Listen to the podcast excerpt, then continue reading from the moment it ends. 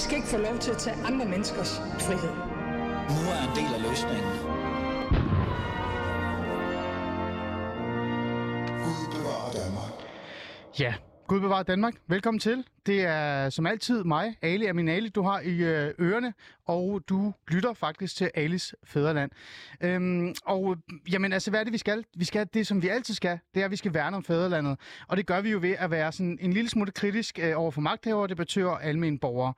Og det kommer programmet også til at være, øh, eller handle om i dag, men programmet kommer til at være sådan lidt ligesom i fredags, hvor vi havde en enkelt gæst i studiet, og øh, på en eller anden måde, så fik vi sat lidt fokus på, øh, hvad kan man gøre, og hvordan kan vi gøre øh, anderledes, men også, hvordan kan vi reelt set, igen, som jeg sagde lige før, værne om fædrelandet.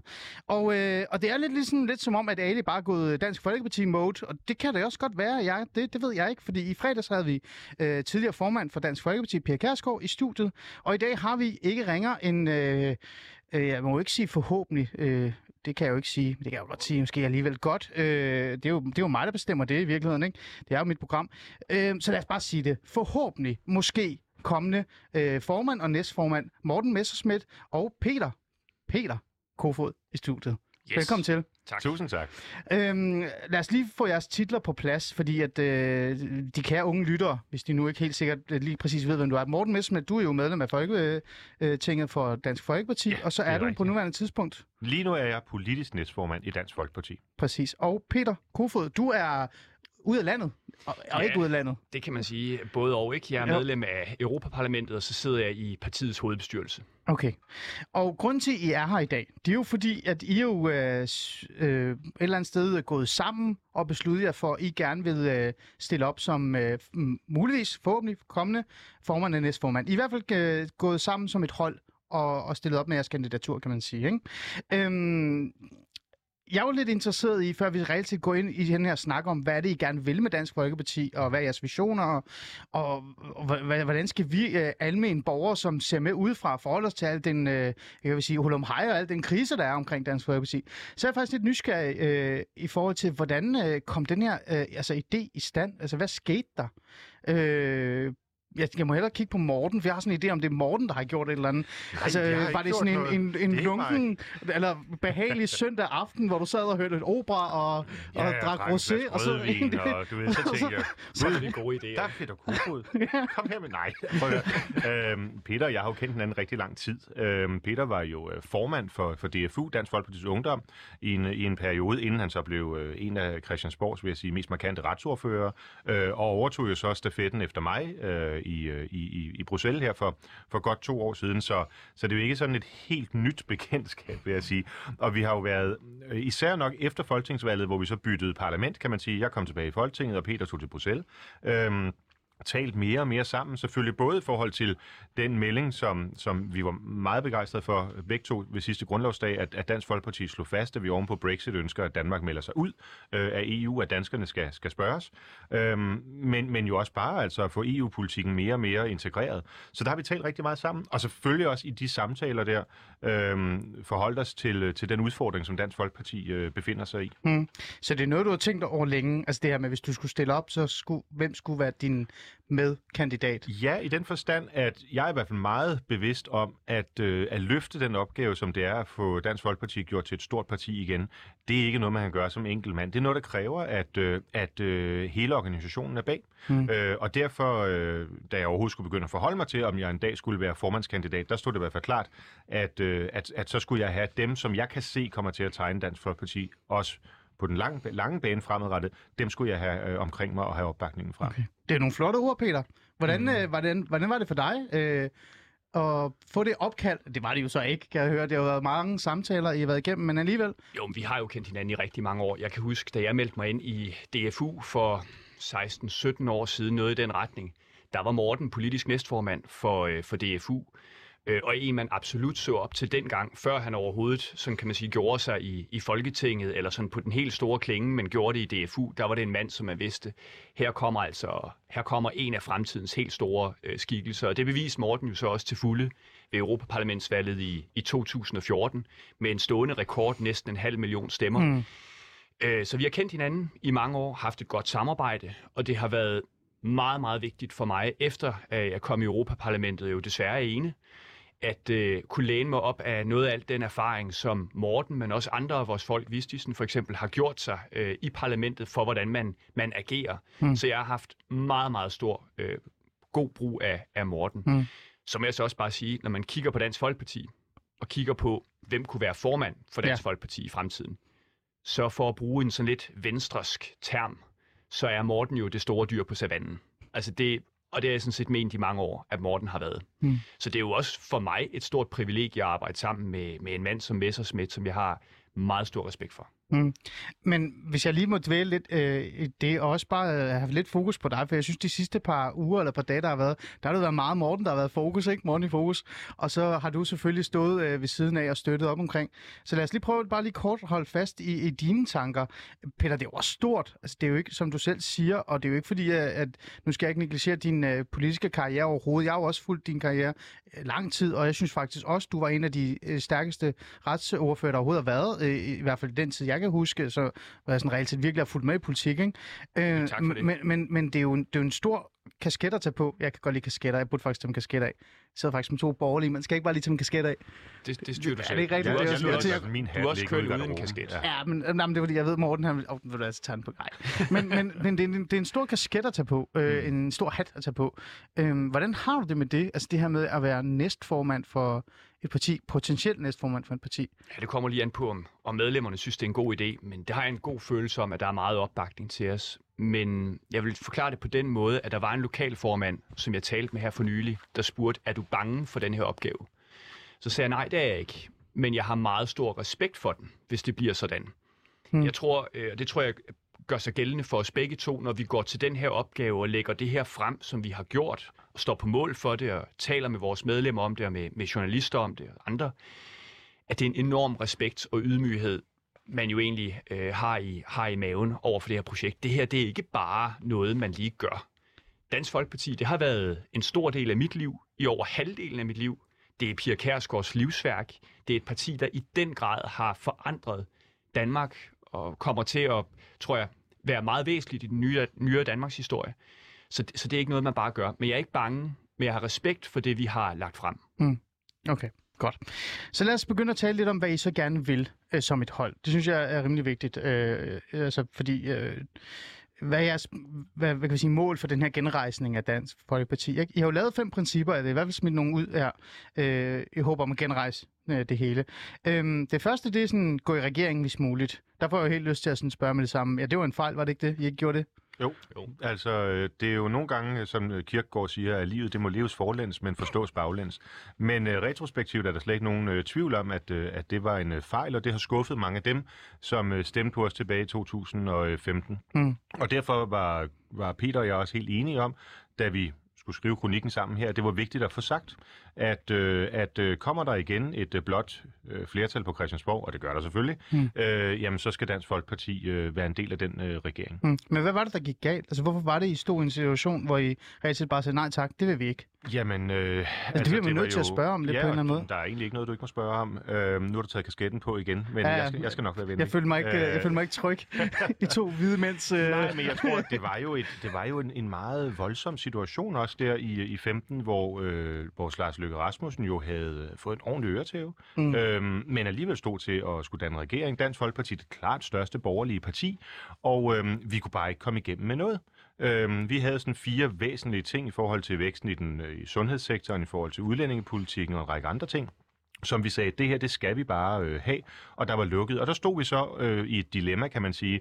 Enten kunne vi så have sagt, okay, jamen vi går i regering med et, øh, et venstre, øh, som, som insisterer på en politik, vi ikke er enige i. Ja. Eller øh, vi kan lade være med at gå i regeringen og så bakke venstre op og sige, jamen så, øh, så, så, så moser vi dem i forhandlingslokalet, så at sige. Det var den strategi, vi valgte. Eller man kunne have valgt, og det er så det, som, hvis man skulle øh, følge logikken her, man burde have gjort, jamen øh, så skulle jeg have sagt til Lars Lykke, hvis ikke du vil det her, så må vi spørge vælgerne en gang til. Mm. Okay.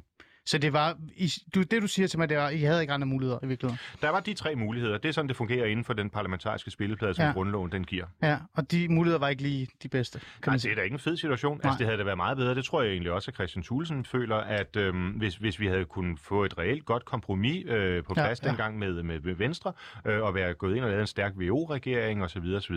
Men, men i situationen var det det, man vurderede. Og, og, og jeg hader folk, der sidder og peger tilbage og siger, ah, du skulle have gjort sådan og sådan Ja. ja. og sådan, fordi det, det, det er altid svært med al den visdom og klogskab, folk de oparbejder igennem årene at sige, hvordan man skulle have gjort for længe siden. Så det, øh, Peter Kofod og jeg siger, det er, fremadrettet, der skal der ikke være nogen tvivl. Vi vil gå efter den direkte indflydelse. Okay.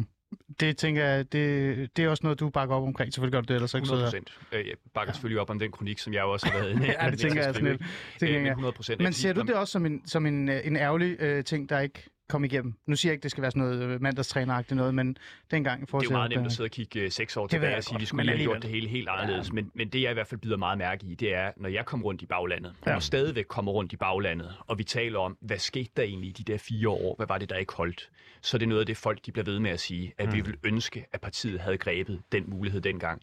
Så det er ikke mig og Morten, Morten og mig, der sidder og finder på øh, ting og sager. Mm. Jeg synes, der går en meget lige linje fra baglandet, og det deres følelser af det her spørgsmål øh, til, til det, vi præsenterer i kronikken. Okay. Vi kommer også til at præsentere mere senere. Ja, ja, selvfølgelig.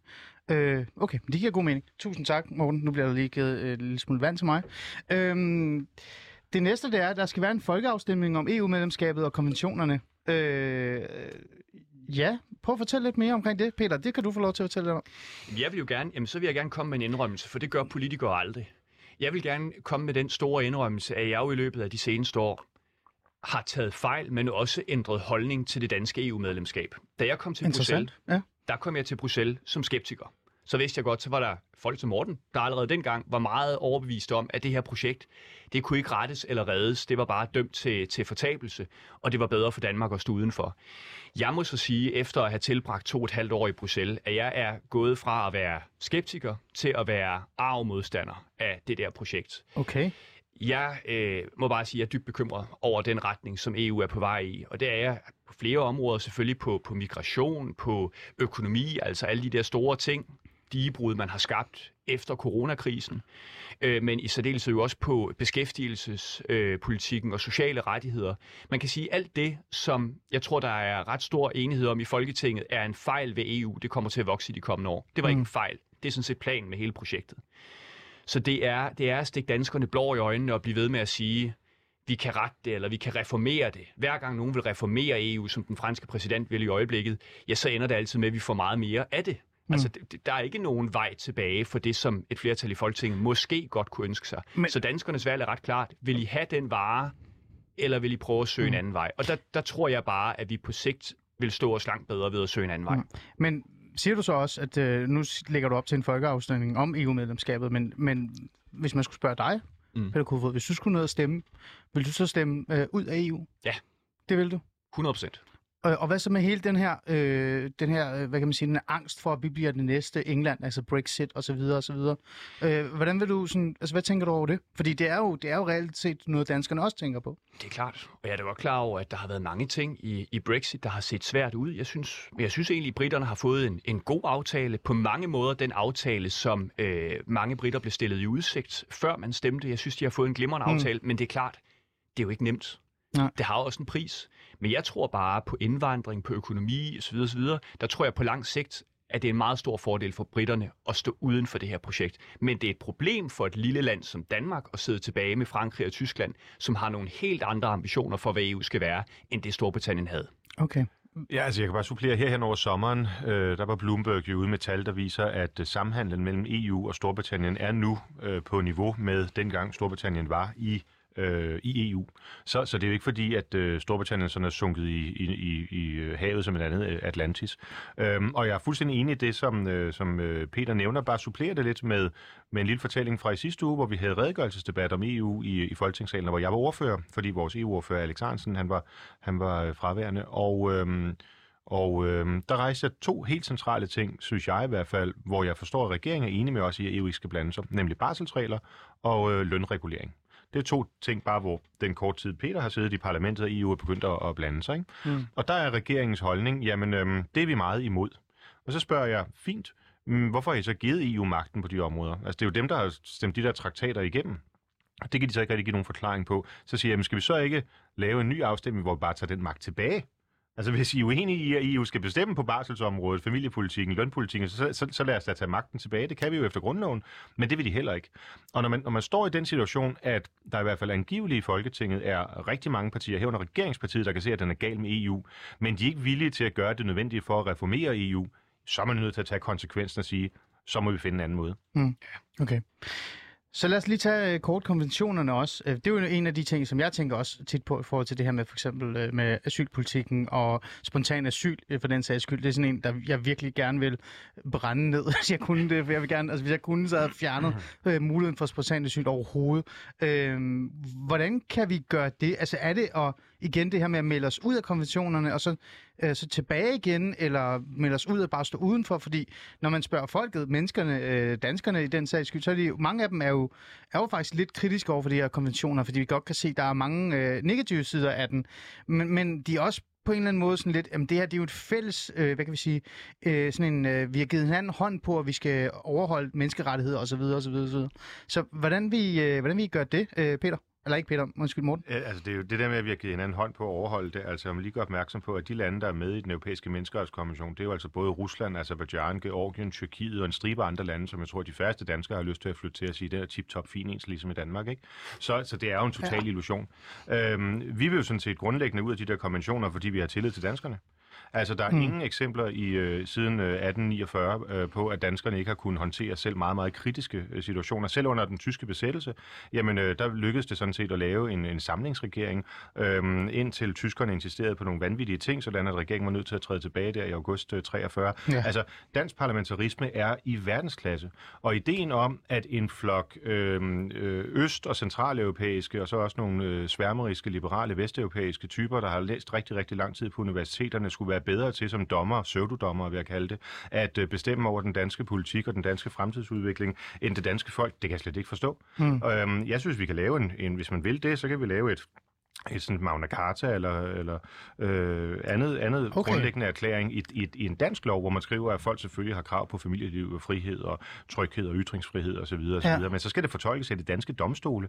Øhm, der er jo noget bizart over, at sager, tag for eksempel den der øh, Papisvili-sag, hvor en georgisk syg mand, der ikke i, øh, i Georgien kan få den øh, sundhedsbehandling, jeg tror det er leukemi eller et eller andet, hmm. han, øh, han lider af, øh, og derfor får lov til at blive i Belgien, selvom det strider mod alle belgiske regler, er en sådan sag skal medføre, at vi skal ændre udlændingeloven i Danmark, så vi heller ikke må udvise folk. Det er jo, er et glade vanvid.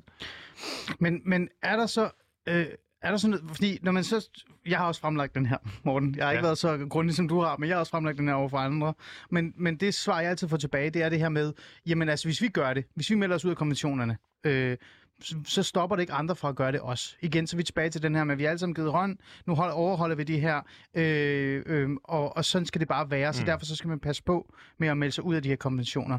Plus, så siger vi nej til at opretholde menneskerettigheder og bla bla, men der har du jo kommet med et godt eksempel. Men er der noget om det, det der med, at hvis vi hvis vi et eller andet sted gør det, så åbner vi op for andre lande også bare siger, så er vi da også ligeglade det, med, hvis det, Danmark det er ligeglade. Det var det samme argument, man brugte i forhold til Brexit. Præcis. Øh, og der er vi i hvert fald kommet fem år hen. Der har ikke været flere folkeafstemninger. Vi arbejder så, øh, Peter Kofod, jeg er ret intens på at få det, men vi er ikke gået igennem med det nu. Så, så, så, argumentet der om det er sådan en dominoeffekt er i hvert fald ikke løst. Nej. Og så kan man sige, jamen, der er jo masser af lande, som ikke er en del af den europæiske menneskerettighedskonvention, som er langt, langt bedre kørende på demokrati og menneskerettigheder end mange af dem, der er med i konventionen.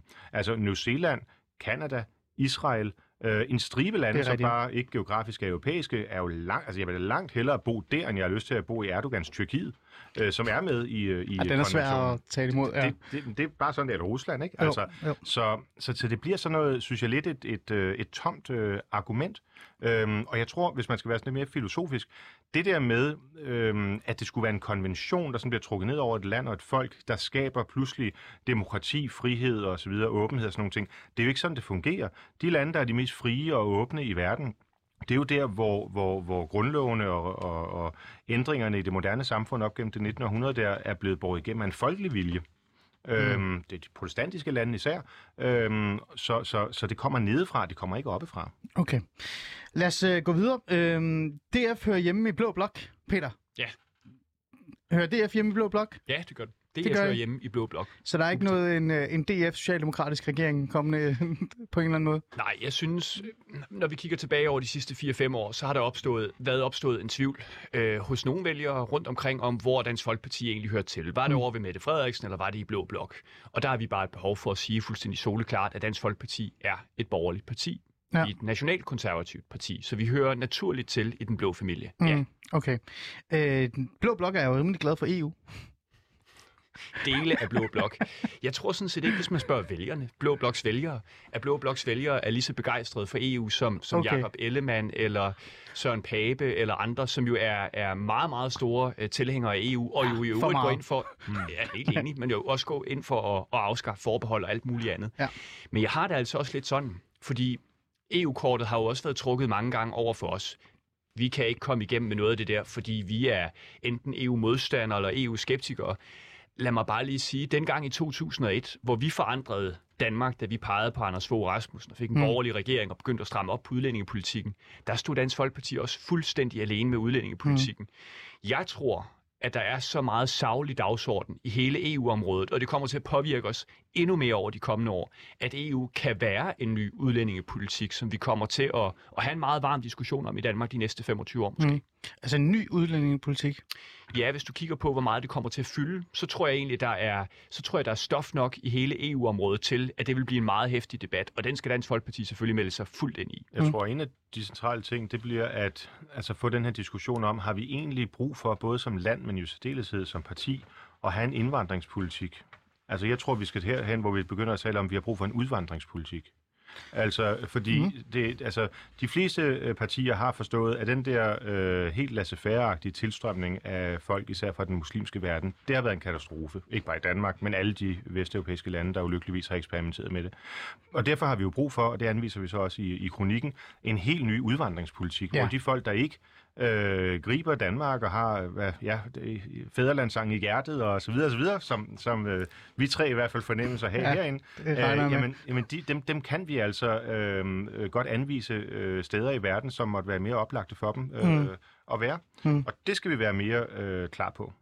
Er det en et decideret muligvis øh, opgør med hele den her midlertidige opholdstilladelse og permanent opholdstilladelse osv. osv.? Det er jo egentlig også en af mine store drømme. Det er det et eller andet sted, at man reelt set begynder at kigge på, hvad, hvad er det for nogle mennesker, man giver øh, mid- midlertidig opholdstilladelse ja. Og, og permanent, permanent opholdstilladelse, og så også arbejder meget mere intens på det med hjemsendelsespolitikken, altså. Ja. det her med, at man reelt set sender folk hjem. Altså jeg har altid været sådan lidt forvirret over det her med, at man giver folk øh, altså, øh, hvad hedder det, flygtninge asylophold, øh, fordi de flygter for noget, de er altså, bekymret for, mm. krig, terror osv., men så bliver det her. Ja. Altså de kommer aldrig hjem igen. Og det har jeg, Præcis. sådan, har jeg, rigtig, rigtig, jeg har rigtig forstået, hvordan det er. Er det, er det sådan noget, vi snakker om, er mere intens fokus Lige på det? præcis, Blandt andet i hvert fald. Og der må man sige, der er konventionerne jo i vejen. Altså, jeg tror, Ja, de fleste præcis. mennesker er pikeret over, at folk, der egentlig er dømt til udvisning, eller ikke har fået opholdstilladelse, og derfor skal hjemsendes osv., jamen, øhm, de får lov at gå øh, frit øh, rundt i det danske samfund, Mm. mm. øh, selvom de ikke har øh, lovlig ophold. Det er fordi, det siger konventionerne. Vi havde også øh, på et tidspunkt en plan om øh, noget, der hed Lindholm, øh, Ja. hvor øh, vi jo egentlig helst havde forestillet os en ø, der var længere væk og ikke havde færgeforbindelse, øh, sådan det var øh, mere isoleret. Øh, måske også oppe i de nordlige dele af Atlanterhavet, det kunne man da overveje. Øh, men, øh, men det måtte vi heller ikke på grund af konventionerne.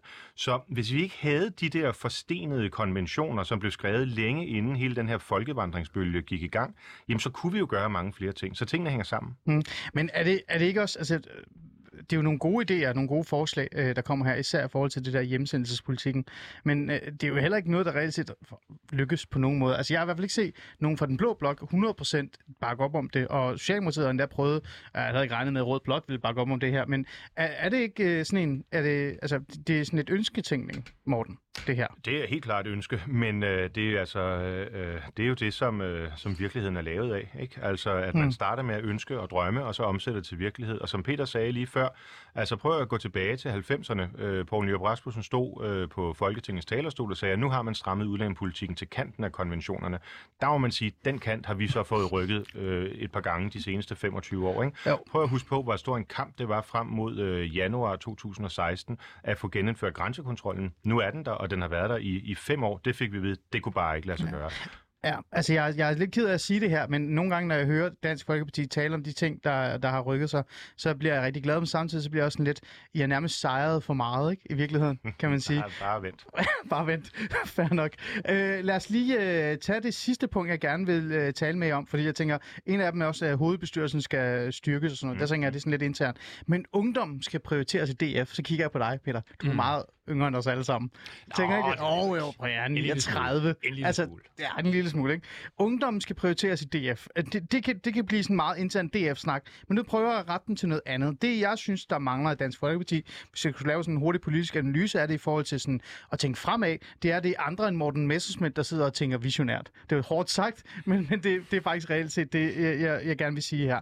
Øhm, når du siger, at ungdommen skal prioriteres, eller når I siger, at ungdommen skal prioriteres i Dansk Folkeparti, betyder det også, at der kommer mere fokus på de næste talenter og politisk udvikling, og reelt set sidde og tænke visionært? Altså kort sagt, kommer der til at være nogen fra Dansk Folkeparti, der skriver bøger snart, eller er det bare øh, kun sosserne og øh, venstrefløjen, der gør det? Jamen, det vil jeg synes var fantastisk, hvis det skete. Og i virkeligheden, så har vi måske skrevet det en lille smule snævert, fordi nu nævner du selv ungdom. Jeg vil hellere sige baglandet, fordi du kan også være et talent, når du er, er over 25, eller over 35, eller over 55. Talenter kommer i alle udgaver og former. Og det, vi har lagt frem, det er jo, det er jo en ambition for, at vi gerne vil inddrage baglandet meget mere. Dem, der mm. kan noget, dem, der vil noget, dem, der har noget at byde ind med politisk. Det er jo også derfor, vi sigter efter, at vi gerne vil kigge hele vores politik igennem øh, efter sømne, i sømne, fordi vi ønsker at have noget mere på hylden, mm. noget mere friskt, mm. nyt på hylden, mm. og vi skal også bruge talenterne rundt omkring. Men det er jo noget nyt, Morten. Ja, vi, Peter Altså, og jeg fordi- er meget nye. noget nyt. Det er det, der er Jamen, det, altså, fordi øh, Dansk Folkeparti er ikke kendt for at være, øh, altså, vil jeg mene, ikke? Altså godt så meget jeg ved om jer, også internt, det, det er ikke fordi I sådan, uh, leder efter nyt ting på hylderne, vel? Jeg har jo været et parti, der har været meget topstyret, og så har det været sådan en, en form for, I andre skal lige rette ind, og øh, vi sætter øh, visionerne øverst, Ja. øh, og sådan er det. Men, men prøv at høre, der er faktisk, altså også hvis vi skal se efter folk, der er yngre end, øh, end, end mig i hvert fald, og, og måske også Peter, øhm, altså bare tage ved kommunalvalget her. Vi har en Marlene Harpsø op i, øh, i øh, Helsingør, som har gjort det fantastisk, sad i Folketinget i sidste periode, arbejder dybt, dybt dedikeret med især ældrepolitik. Øh, vi har en Gitte Simoni i, øh, i øh, Roskilde, mm. øh, som sprængte listen øh, og blev valgt til regionen, jeg tror fra en femte eller Mm. en 8. plads eller er sådan rigtigt, noget. Virkelig gjorde det godt. Og byrådet jo Øhm, også. Og i byrådet også, ja, gang. præcis. Vi har en Nick Zimmermann i Randers, vi har en ny rådmand op i, øh, i Aalborg. Øhm, Så der er masser... der er Øh, masser af unge talenter. Ja. Ja. Øhm, og, og jeg tror, at det, der bliver den store udfordring, det er at få, og det er ikke fordi, jeg klager over pressen, eller det gør jeg jævnligt, men, men det er ikke derfor, jeg nævner det, men, men bare for at sige, vi er nødt til at få folk til at forstå, at et parti, og i den forbindelse jo også Dansk Folkeparti, er jo mere end de folketingsmedlemmer, der sidder på Christiansborg. Og det er derfor, at øh, Kofod og jeg fremlægger den her plan for, hvordan vi kan sige, alle de talenter, der er derude, hvordan får vi dem længere frem? Og vi kommer til allerede inden øh, vi, har, vi har en afgørelse på formandsposten, der kommer vi til at involvere dem meget mere, trække dem ind i nogle arbejdsgrupper og sige, hvad er jeres bud på, hvordan Dansk Folkeparti... Mm. Simon Vangsgaard over i IKAS for eksempel. Altså masser af mennesker, som er suverænt dygtige. Men du siger så også, og nu, det er som om, jeg sådan været i de samme spørgsmål, nu stiller jeg det bare igen, for, men du siger så også, at I reelt set vil have et opgør med det der, den der kultur, DF, der er, at det er topstyret. Altså, I vil åbne mere op, så der kan komme noget nedefra os. Ja, så det altså, altid det er klart, et, et parti oppefra. skal jo have en styring, øh, og det er klart, der er også øh, nødt til at være sådan, at, at alt, alt den øh, interne debat, der i de seneste år har været i offentligheden, at det bliver stoppet. Ja. Men, øh, men, men, men for Peter og mig fuldstændig afgørende, jeg tror også, jeg sagde det på det første spørgsmål, du stillede, øh, at, at den her ledelse, den kommer til at blive inkluderende. Mm. Altså alle dem, der vil og kan være en del af Dansk Folkeparti øh, fremadrettet, har idéer, visioner, tanker, energi og vil bruge sit tid og liv på det, de er meget, meget velkomne. Okay. Og der kommer vi til at sidde meget tættere, end man har gjort før. Og også tage det mere alvorligt. Undskyld, jeg ved godt, du skal have en Nej, skiller eller et nej. igennem. Men, men, men altså, vi har jo de Så, så. seneste par år haft et tillidsmandsforum, hvor, som har sådan været et rådgivende forsamling for hovedbestyrelsen. Der tager øh, Kofod og jeg skridt ud og siger, jamen hvorfor ikke tage alle øh, regionernes øh, lokalforeninger meget mere alvorligt og gøre dem til direkte medlemmer af hovedbestyrelsen. Og det er sådan nogle ting, som jeg tror, vi tror, kan, kan reformere Dansk Folkeparti. Hmm. Nu kommer min skiller. Yes. Er det okay? Helt i orden. Den er også god, ikke? Jo, jeg elsker det hele. Der er ikke noget ved det her program, jeg ikke kan lide. Ja, og, og når Morten Messerschmidt kan lide uh, Alice Fæderland, så skal I andre også kunne lide det. Og sådan er det. Du lytter som sagt uh, ja til Alice Fæderland, og i dag har jeg uh, Peter Kofod og Morten Messersmith i studiet. Vi taler om deres øh, kandidatur til formandskabet i Dansk Folkeparti, og øh, vi har lige rundet den første halve time i hvert fald, har vi talt om, hvad er det for nogle, jamen altså, hvad er det for et politisk projekt, de har, hvad er det for nogle principper, de, øh, de arbejder med, og hvad er det, de gerne vil med Dansk Folkeparti. Men Øh, det næste, i hvert fald det næste stykke tid, der kommer det i hvert fald til også at handle om, hvordan det overhovedet ser ud lige nu, og hvilken ballade der er omkring Dansk Folkeparti. Det bliver vi jo nødt til at tage en lille smule øh, lige fat på, fordi det er jo vigtigt også at vide, hvad de her to øh, personer synes om det. Øhm, det, det er jo ikke fordi, at det er verdens mest øh, sådan lidt... Øh, altså, det, der er jo noget rod kan man sige. Nu kigger jeg på dig, Peter. Øh, fordi jeg tænker, jeg ved godt, hvad Morten synes om det hele. Øh, men det er måske også sundt nok, når man tænker på, at hvis et parti vil fremad, så skal der være lidt ballade og lidt rod i det hele, og der skal være lidt nogle følelser i gang. Men hvordan har det været for dig, Peter, at opleve øh, den seneste stykke tid, øh, især også efter du kom ud og, som øh, kandidat for næstformandskabet?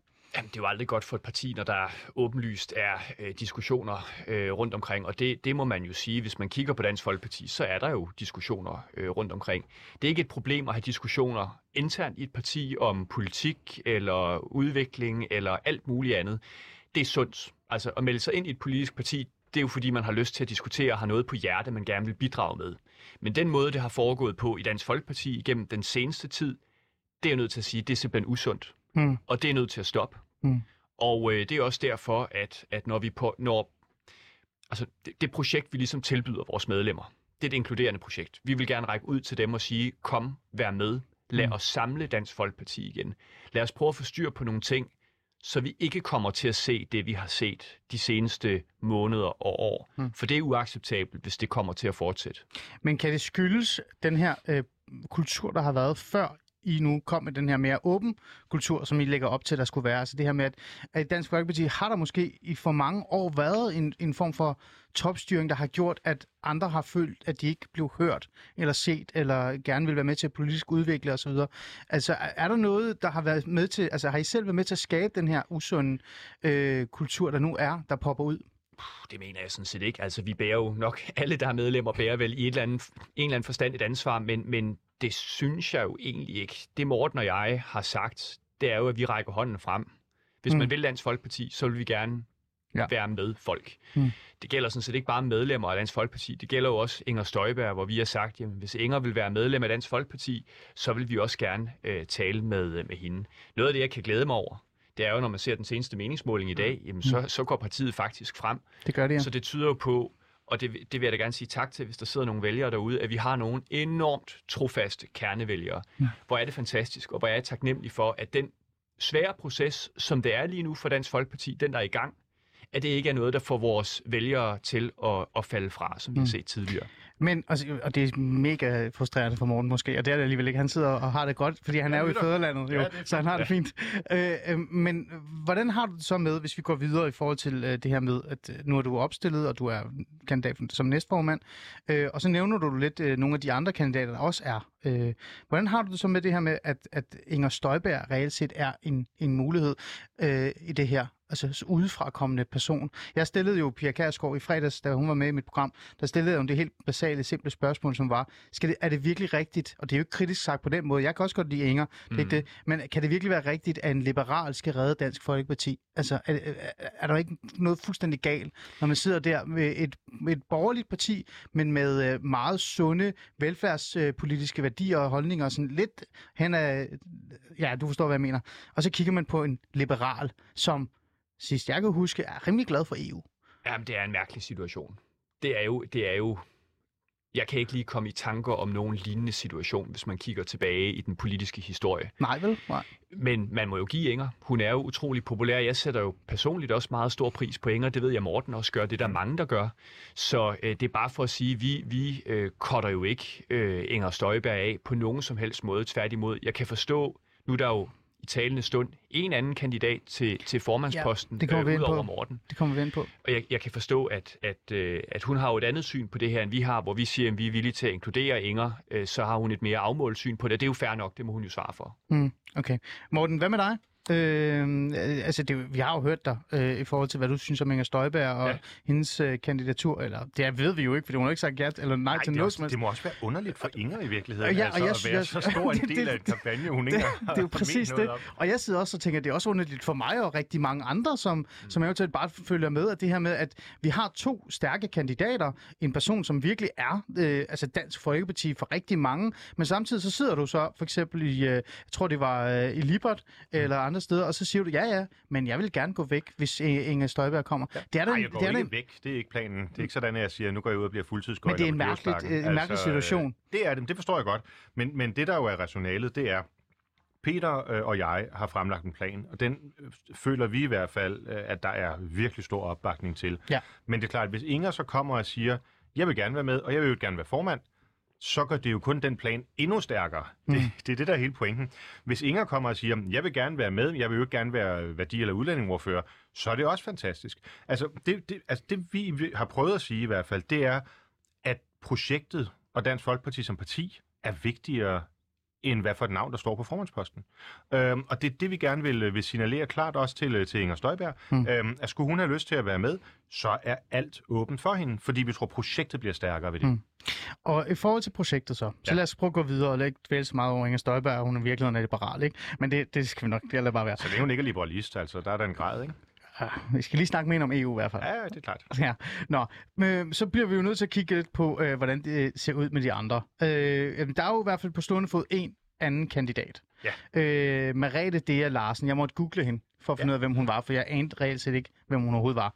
Øh, hun er jo øh, hun har besluttet sig for at stille op som jeres øh, modkandidat. Og øh, grunden til, hun gør det, det er, øh, hun har sagt øh, sådan et eller andet med, at Grunden til, hun gør det, så vidt jeg forstår, det er fordi, at hun mener, at der skal, altså det er sundt, at der er en modkandidat, og så har hun lidt et problem med dig, Morten, okay. synes jeg. Nå, vil jeg har mene. jeg. Nej, men jeg tænker sådan, det her med, at hun siger, at, at der, det er jo en person, der, er- der er dømt. Ja. Det tænker jeg er et problem. Det er jo noget, alle, kan man sige, er bekendt med. Altså, Ja. Det er jo ikke sådan, at jeg har gået og puttet med det. Nej, men, men øh, altså, så vidt jeg, altså, hvis jeg går ind på, øh, hvad hedder det, Berlingske i dag, Ja. og trykker på sådan en knap, og så kommer man op til forsiden, så kan jeg se, der står Morten Messersmith, eller der står Messersmith blev rasende, da hun tornede frem på direkte tv. Nu kommer hun med en indrømmelse. Øh, lad os lige bare lige starte med det. Øh, da Mariette der Larsen meldte sig ud som kandidat til at blive partiformand, blev du rasende, Morten? Nej, jeg tror, det der, nu har jeg ikke set den der artikel, det tror jeg er en sammenblanding af ting. Altså, øh, nej, det gjorde jeg faktisk ikke. Altså, som, som jeg sagde, øh, både på tv, øh, nej, jeg kan lige, jeg lige forklare dem lidt. Ja. Øhm, altså, alle, der har lyst til at give sit liv til, at Dansk Folkeparti kan blive stærkere, det er jo fantastisk. Øhm, så, så, så det er sådan helt grundlæggende og helt oprigtigt sådan, jeg mener det. Og jeg glæder mig vildt meget til at høre, hvad det er, som øh, Merete, hun mener, du ved, der skal til for at få, få Dansk Folkeparti tilbage. Peter og jeg har fremlagt nogle idéer. Hun kommer til at fremlægge nogle idéer. Hendes idéer er sikkert også super gode, og jo flere idéer vi får frem, øh, både frem til den 23. januar og i de mange, mange år, der kommer til at gå derefter, det stærkere bliver Dansk Folkeparti. Mm. Det er kun godt. Jeg tror, det som det der refererer til, det er, at da jeg stadig var i overvejelsesfasen, om jeg skulle stille op eller ej, der var jeg med i God Aften Danmark, eller Godnat Danmark, eller hvad alle de der programmer hedder. Øhm, Jeg kan heller ikke følge med. Nej, og øh, hvor jeg ikke vidste, at Marete hun var, øh, var med, og øh, jeg ved ikke, om jeg blev rasende, altså jeg synes nu, øh, jeg er rimelig god til at styre mit øh, temperament. Jeg har da oplevet større overraskelser, vil jeg sige, både på kort og lang sigt. Men, og det er ikke fordi, jeg vil, jeg vil sådan et eller andet sted øh, grave et eller andet øh, splid op, Morten. Det er virkelig ikke derfor, jeg gør det, men Nej. jeg bliver nødt til at alligevel at spørge dig. Er det ikke, er det ikke lidt øh, interessant eller øh, mærkeligt, at der er en, en, en kandidat til formandsposten, Merete D. Larsen, som også siger, at at hun reelt set mener, at det er et problem, at du er blevet dømt. Det er der da At- intet mærkeligt i, synes jeg. Altså, Dansk Folkeparti har vist en 8, øh, ah, 7-8.000 medlemmer, ikke? De må jo gerne have holdninger. Mm. Øh, og det er jo ikke et øh, nyt synspunkt. Jeg ved også, Marie Krav har været ude at mene noget. Altså, Ja. Så det, det er der jo ikke noget underligt. Vi, vi, vi mener bare at have taget højde for det. Altså for det første øh, har vi jo ikke øh, puttet med, at øh, den sag der forventer vi for det første bliver omgjort. Altså øh, byretsdommen bliver, bliver, bliver annulleret på grund af, at, øh, at øh, dommeren var inhabil. Det er i hvert fald sådan, jeg øh, vil sige. Jeg læser retsplejeloven. For det andet øh, er der en stribe nye øh, øh, vidner og øh, lydfiler og alt muligt andet, som vil øh, bevise, at, at, at vi har faktisk af- afholdt det EU-seminar, som, som, øh, som nogen siger, vi, vi ikke har gjort. Mm. Og skulle alt gå galt, altså skulle sådan nogle øh, objektive beviser alligevel prale af på en eller anden domstol til den tid, jamen så er det jo, jeg har sagt meget klart, at så er Kofod kronprins. Så vil jeg frem til september, hvor mm. vi holder vores ordinære årsmøde, træde et skridt tilbage og sige, jamen øh, nu er det så Kofod, der kører forretningen, og så øh, til, øh, til september ved det ordinære årsmøde vil jeg så i hvert fald bakke op om, at Kofod så formelt der vælges som, øh, som formand. Mm. Det, det, det er konstruktionen, og det øh, fornemmer jeg egentlig, at de fleste, der har så været nogen, der har vil rejse en eller anden teknisk underlig vedtægtsdiskussion. Ja, altså Liselotte Blikst har, har, har snakket noget om, vedtægterne ikke kan ja. laves om, så vidt jeg ved. Jamen, det er heller ikke nødvendigt. Altså, det, det vi siger, det er, at Kofod sidder jo i dag i hovedbestyrelsen. Så er det rigtigt, at som årsmødevalg kan han ikke blive politisk næstformand, men han kan blive organisatorisk næstformand. Og det er rigtigt nok, hvis jeg får en tagsten i hovedet i morgen, eller dør af corona eller et eller andet, så vil det være den politiske næstformand, der træder til. Nu kan jeg sige til alle, der er interesseret, mit helbred er forrygende godt. Så det kommer nok ikke. Det håber jeg, det sker ikke, vel? Det er ikke det, vi arbejder med. Så siger vi, jamen frem til, at Kofod til september, når vi så øh, lægger op til at ændre vedtægterne, mm. enten kan vælges som politisk næstformand, eller hvis jeg så ikke skal fortsætte af en eller anden årsag, som vi ikke forventer og ikke tror på, øh, træder tilbage som formand, jamen så er hele planen sådan set klar. Så, så det er sådan en, det er blevet sådan en underlig pseudo-diskussion om, at jeg skulle have ønsket at gøre Kofod til politisk næstformand før september. Det er ikke det, der er tale om. Og det er jo også det, som øh, vi blandt andet har forklaret. Jeg har lagt sådan en forklaring på Facebook og Det har du, vores ja. eget partimedie og alt muligt, Ja. sådan, så der ikke helst ikke skulle være nogen tvivl længere. Mm. Ja.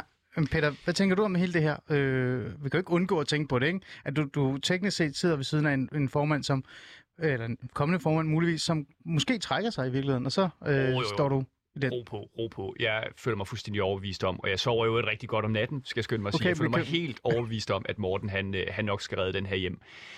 I virkeligheden synes jeg jo, at det vi lægger frem er ansvarligt. Altså det er jo udtryk for dyb ansvarlighed, fordi vores medlemmer skal vide, hvad de får i så mange scenarier som overhovedet muligt. Mm. Der var jo, altså der er jo hovedbestyrelsen mente ikke, det var nogen god idé, at man skubbede årsmødet en lille smule, så Morten han selvfølgelig kunne have klaret frisag og fremlagt det for et ekstraordinært årsmøde, og så kunne man så have valgt Morten med den viden.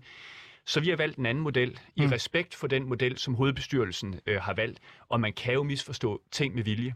Jeg har ikke øh, selv sagt, at jeg skulle være politisk næstformand. Det har Morten heller ikke sagt, men det har der så været nogen, der har, har ment. Mm. Og nu kommer jeg altså til at sige det. Det kan lyde måske en lille smule hårdt. Men Dansk Folkeparti, det parti, som i hvert fald da jeg meldte mig ind, talte det sprog, som danskerne kunne forstå og forholde sig til, har nu en diskussion om vedtægter. Altså har nu en diskussion om partiparagrafer. Jeg har det svært ved det. Altså Dansk Folkeparti er det parti, der siger, at vi kan udfordre konventioner. Jeg kan sågar også forstå, efter at have læst Martin Henriksens bog, at han mener, at vi bare lige kan ændre i grundloven. Ja, Men kan vi lave noget om vedtægtsmæssigt, som vi rejser en diskussion om et år i forvejen? Nej. Det kan jeg ikke lade sig gøre. Jeg synes sgu, det er lidt udefsk. Det er jeg nødt til at sige. det er, det, det er en god point. Det vil jeg gerne give dig. Det vil jeg gerne give dig, Peter. Øhm, så lad os gå hen til manden, vi lige nævnte, fordi det er jo den sidste faktor, jeg gerne vil tale med om, fordi at, øh, han er jo en person, der findes, Martin Henriksen, og han har jo virkelig skabt en masse splid, eller i hvert fald en masse diskussioner, lad os sige det på den måde, i stedet for at sige splid, diskussioner i Dansk, Folke, altså, i Dansk Folkeparti. Han har lige været ude her, øh, hvad er det, i dag, tror jeg faktisk, øh, og, øh, og sige noget rigtig øh, interessant i dit overblik. Det er ikke tit, jeg læser dit overblik, men jeg fik i hvert fald lyst til at læse dit overblik, da han skrev det her. Det skal du læse meget mere. Det er et super godt medie. Det er, Jamen, jeg, jeg, jeg synes, I, I, uh, I stigmatiserer meget mig som brun. Det skal vi lige snakke om en dag. Nej. okay, det var ikke vi helt- det? Det er helt nyt for mig. Så, så. Dansk Det Folkeparti er mere er, det der med, at du går med kasket indendørs, som vi har et problem med. Det er et helt program i sig selv. Nå, nu skal I høre, hvad jeg siger. Martin Henriksen, han er jo øh, medlem af hovedbestyrelsen stadigvæk. Er ikke det, så vidt jeg ved? Jo, jo, jo. Jo, jeg kan ikke følge med længere, hvad han er medlem i eller ikke Han er medlem også i. i byrådet øh, i- på Stævns. Ja, og han er medlem af Stevns øh, kommunalbestyrelse ja. også. Og tidligere folketings øh, medlem for Dansk Folkeparti. Det er han ikke længere. Øh, han er jo manden, som man på en eller anden måde øh, udefra øh, sidder og tænker, hvornår kommer hans kandidatur? Hvornår stiller han sig op som, som formand? Fordi han har jo netop virkelig været en af dem, der har været meget fremme i skoene. Og øh, det her med at være fremme i skoene, og så kommer vi til dit overblik i dag. Han har jo lavet, øh, han har skrevet en opinion øh, i øh, dit overblik, hvor øh, han, overskriften er, DF er blevet lige så pæn og stuerene som de andre partier, og det er i dag vores største problem. Han går ned i den, og øh, altså sådan, han, han fortæller lidt om uh, Poul Nyrup Rasmussen osv., osv., men hans altså, grundtingen i det her, det er, at han, han reelt set ikke synes, man kan se forskel på Dansk Folkeparti og andre partier mere. Og det synes han, at der skal, det, altså, der skal drastiske øh, ting til for at ændre det. Hvad synes I om Martin Henriksens påstand øh, om, om i forhold til Dansk Folkeparti her? Jamen, ved du hvad, jeg, jeg synes, det er... Ja, hvordan skal jeg snart formulere det? Lad mig sige det på den her måde. Martin Henriksen har været udlændingeoverfører for Dansk Folkeparti i efterhånden en del år frem til 2019. Martin har haft afgørende indflydelse på den politiske kurs, DF har haft på lige præcis udlændingeområdet i rigtig mange år. Så synes jeg, det er tankevækkende, at man efter at, altså vi taler jo i 2015 migrationskrisen, vi ja. taler perioden med Marrakesh-erklæringen, som jo også hmm. var meget kontroversiel osv., osv., osv. Efter alt det, og så kommer og sige nu, nu er det hele fundamentalt forkert. Hmm. Der skal ske Jamen, altså, en, en, en, ja. en, en, en lille revolution, ikke? Jo. Det er i hvert fald det, han lægger op til. Jo, altså, øh, jeg er jo sådan set enig med Martin i, at, at Dansk Folkeparti skal på udlændingepolitikken øh, skille sig ud. Naturligvis. Øhm, og det synes jeg egentlig også, vi har taget alvorligt ved at gøre Pia Kærsgaard så til udlændingeordfører. Mm. Øhm, men, men det, jeg bare vil sige, det er, øhm, altså alle idéer er jo velkomne. Og nu, nu har jeg ikke lige faktisk fået læst den, det der blogindlæg, men hvis han kommer med en håndfuld øh, konkrete forslag på udlændingepolitikken, som, øh, som vi ikke har fremsat endnu, så er det da super fint. Mm. Altså, øhm, alle, der kommer med, med forslag, synes jeg sådan set skal være, skal være velkomne. Så øhm, forhåbentlig kan vi, øh, kan vi så også håndtere, øh, at vi selvfølgelig har øh, forskellige måder at øh, du ved, øh, betone vores øh, argumenter på og den slags ting. Øhm, men, men jeg vil godt skyde en hvid pil igennem nogen, der måtte mene, at, øh, at der ikke skulle være plads til Martin Henriksen i, øh, i, i Kofods og, og mit øh, projekt. Mm. Alle, der gerne vil bidrage også til at skabe en, en, øh, en god profil på udlændingeområdet, de er velkomne. Mm. Og lad os lige holde fast i den øh, hvad hedder det, øh, idé så, fordi at øh, øh, jeg har mange holdninger til Martin Henriksen. Det er ikke altid positivt, øh, men nogle gange så siger han også noget interessant, synes jeg. Og i det her, den her, det her blog, der siger han faktisk noget interessant, som jeg har savnet Dansk Folkeparti de sidste par år. Øh, jeg læser lige op, hvad det er, han har skrevet. Vi skal være et nationalt konservativ arbejderparti, hvor vi samtidig med, at vi passer på Danmark, bliver et parti, der har fokus på økonomisk at løfte folkepensionister, ældreområdet og socialområdet. Og der, der synes jeg faktisk, Martin Henriksen har fat i noget. Vi har ikke så lang tid tilbage, men jeg vil gerne lige drøfte det her mere. Jeg har altid set Dansk Folkeparti som et parti, som er et folkeligt parti. Altså det vil sige, det er ikke djøfferne og akademikerne, det, det taler til. Det er ikke hele den der øh, generation, af, der læser weekendavisen og, og virkelig sat sig ind. Det er mange af mine venner, øh, håndværkeren, tømmeren, øh, lagermedarbejderen. Det er dem, jeg kender, dem jeg arbejder og spiller fodbold med og videre og så videre. Øhm, de sidste par år, par år, synes jeg, og det er måske hårdt sagt, synes jeg ikke Dansk Folkeparti har været det. Det har været lidt mere djøfiseret. Og jeg synes, den der at tale hen til den der arbejderbevægelse, som, altså Arbejderpartiet, det, det har glippet lidt. Så øh, den her, hvad tænker I om den? Er det, er det helt galt, det han siger her? Og er jeg også helt galt på den? Nej, overhovedet ikke. Og jeg, jeg tror, hvis man læser den kronik, som Morten og jeg har skrevet, så vil man også finde de synspunkter lige præcis i den kronik. Altså Dansk Folkeparti skal være det naturlige valg for almindelige mennesker.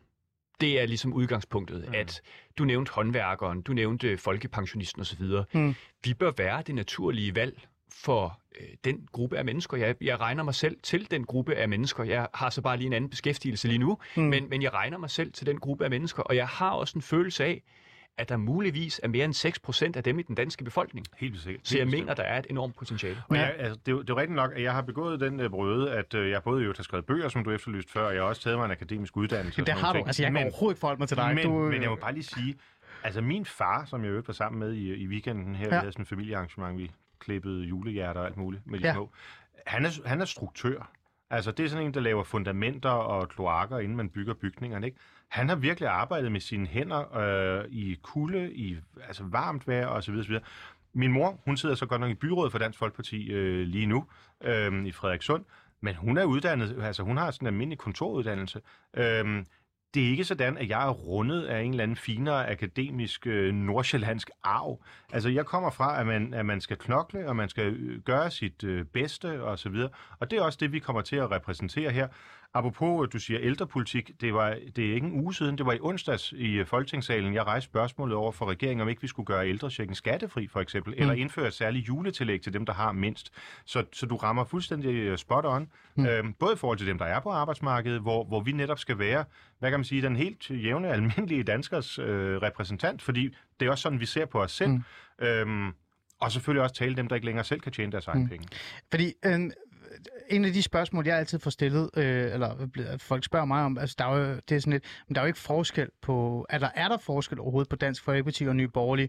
Og der har jeg jo altid sagt, øh, der er jo kæmpe forskel på Dansk Folkeparti på den nye borgerlige. ja. Fordi altså, de jo, jeg kalder dem bitcoin-liberale, ikke? altså, det, er- det er jo der, de er, ikke? Mens Dansk Folkeparti er faktisk nogen, der, der gerne vil løfte folkepensionisterne, ældreområdet og socialområdet.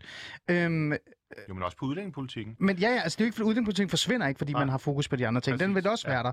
Ja, Øh, er det noget, I kommer til at, nu siger du, ja, det kommer I til at have fokus på, men kommer I til at have arbejdet mere for for eksempel at styrke socialområdet, eller komme med løsninger og komme med forslag? Fordi jeg har det sådan lidt, hvis man skal øh, reelt set sådan, have noget mere værdipolitik ind, så er det jo måske der, hvor Dansk Folkeparti kan Ja. fortælle og vise andre. Ja. Ja. Der er kæmpe forskel på os og Nye Borgerlige. Tag for Præcis. eksempel beskæftigelsespolitikken. Altså, øh, øh, altså, så vidt jeg kan huske, Nye Borgerlige, de vil jo lukke alle jobcentrene, Mm. og så vil de bare sørge for, at alle dem, der ikke kan, kan forsørge sig selv, det er bare ærgerligt, ikke? Jo, Øh, der tænker jeg, skatten, og så må øh, Ja, jungle, der tænker jeg, Dansk. Folkeparti er lidt anderledes der. Mm. Er det noget, I også vil have mere fokus på? Øh, Ja, og, og måden vi gerne vil gøre det, er jo, at vi siger, alle dem, der faktisk arbejder med øh, socialpolitik, beskæftigelsespolitik osv. ude i vores bagland til daglig, de skal mere på banen. Altså nu nævnte jeg Marlene Harpsø før, ikke, som øh, arbejder netop med, øh, med ældre og socialpolitik i Helsingør Byråd.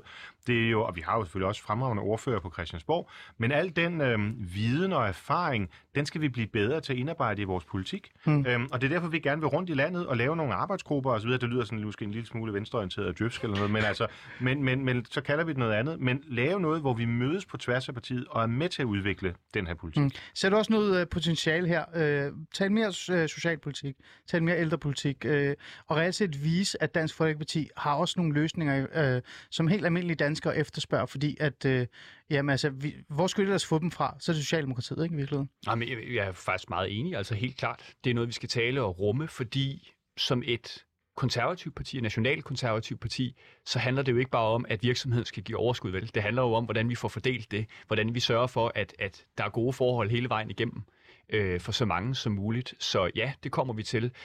Og jeg synes, det er rigtigt, det Morten siger. Det er meget, der er rigtigt, det Morten siger. Men, men, øh, Der må også noget, at Morten det er siger, der er godt. forkert. Altså, det, jeg har ikke hørt det endnu. Jeg tror ikke, jeg synes, det er gået rigtig godt her den sidste times tid. Okay. Øh, men øh, men øh, nej, jeg synes, det er væsentligt, at de mange mennesker i vores bagland, der ved en hel masse fra Mm. deres normale hverdag, og det kan være, nu nævnte Morten socialområdet, jeg vil også gerne sige fængselsbetjente, politibetjente, præcis. soldater. Ja. Altså, det, det er jo en lang, lang liste. Mm. Det skal vi jo have på banen. Mm. Altså, da jeg interviewede uh, Pia Kærsgaard her i fredags, der, gjorde hun, uh, der, der mindede hun mig lige om, at det var ikke bare en, uh, en parti, tidligere partiformand og så videre. Det var også en uh, socioassistent. Er det ikke Ja. det, var? Jo. Ja, ja. Ja, og jeg var socialrådgiver. jeg, Ja, Ja. hjemmehjælper, ja. Og jeg var socialrådgiver. Det synes hun var meget vigtigt at sige. Og det er jo den, det er den identitet, jeg et eller andet sted savner i Dansk Folkeparti. Men det virker som om, at det, det får vi lidt mere af nu. Måske. Det er i hvert fald ambitionen. Ja. Øh, her til sidst, vi har lige øh, to minutter tilbage. Øh, Peter, du, øh, du, skal jo, du sidder jo oppe i EU lige nu. Stadigvæk. Nede, nede i. Øh, op, jeg sidder, jamen, det er fordi, jeg føler lidt, de sådan, du ved, man skal kigge opad, ikke? Fordi Sådan føler så, kommissionen også på os andre. Ja, Det roligt. det tror jeg, du er. Øh, altså, er det ikke lidt svært at følge med deroppe fra? Eller dernede fra, i virkeligheden her til sidst? Øh, eller kommer du til at have mere fokus på øh, det, der skal komme her de sidste, hvad, to-tre uger? Jeg kommer selvfølgelig til at være rigtig meget hjemme og have fokus på det, der er derhjemme. Og jeg har jo også allerede annonceret, at jeg kommer til at stille op til det næste folketingsvalg. Så den del er der jo ligesom taget hånd om. Så er det rigtigt, at der kan jo potentielt være halvandet år til et folketingsvalg. Men så må vi tage det, øh, når det kommer. Så det er jeg i hvert fald klar til. Øh, Men det er klart, jeg skal, jo, jeg skal jo passe de ting, der skal passes i EU, så jeg, jeg kommer ikke til at rende fra det, øh, eller lade det, lade det sådan stå hen i det uvæse og ikke passer det. Jeg kommer selvfølgelig til at passe mit arbejde, mm. og jeg kommer til at være så meget som overhovedet muligt hjemme. Okay, godt. Øh, Morten, her til sidst. Øh, fortrøstningsfuldt. Du, det ser godt ud. Ja, altså vi er her til morgen rundet 100 stillere, øh, og det for folk, der ikke er medlem af et parti, kan det godt virke sådan lidt teknisk underligt at sige, men det betyder jo enormt meget, at dem, der skal være med til årsmødet der den 23. januar, jamen de allerede på forhånd siger, jamen vi vil godt øh, bakke op om, øh, om det her kandidatur, og så melder sig som, øh, som stillere. Og altså man har, øh, efter vedtægterne skal man bare have 25, men det vælter simpelthen ind med folk, der gerne vil, både med gode idéer øh, til, hvad vi skal gøre, men altså også øh, signalere, at der er opbakning, så det er fedt. Okay, godt. Jamen, så vil jeg bare sige uh, tak, fordi I vil være med, uh, Morten Messerschmidt og Peter Kofod, og held og lykke med det. Jeg kommer ned og, og dækker det live den dag. Uh, jeg, ja, så jeg regner med, at når I, uh, hvis det nu går, som det skal gå, så kommer I lige ned til mig og lige tager fem minutter med mig. Det, det, det er håber jeg. Selvfølgelig, selvfølgelig. Du må Det- også få sex. Eller syv. det er godt. Med de ord, så siger jeg bare tak for i dag. Tak fordi I lyttede med, og tak til redaktionen. Tejs, Eriks, Jakob Wilson og andre, der også var med.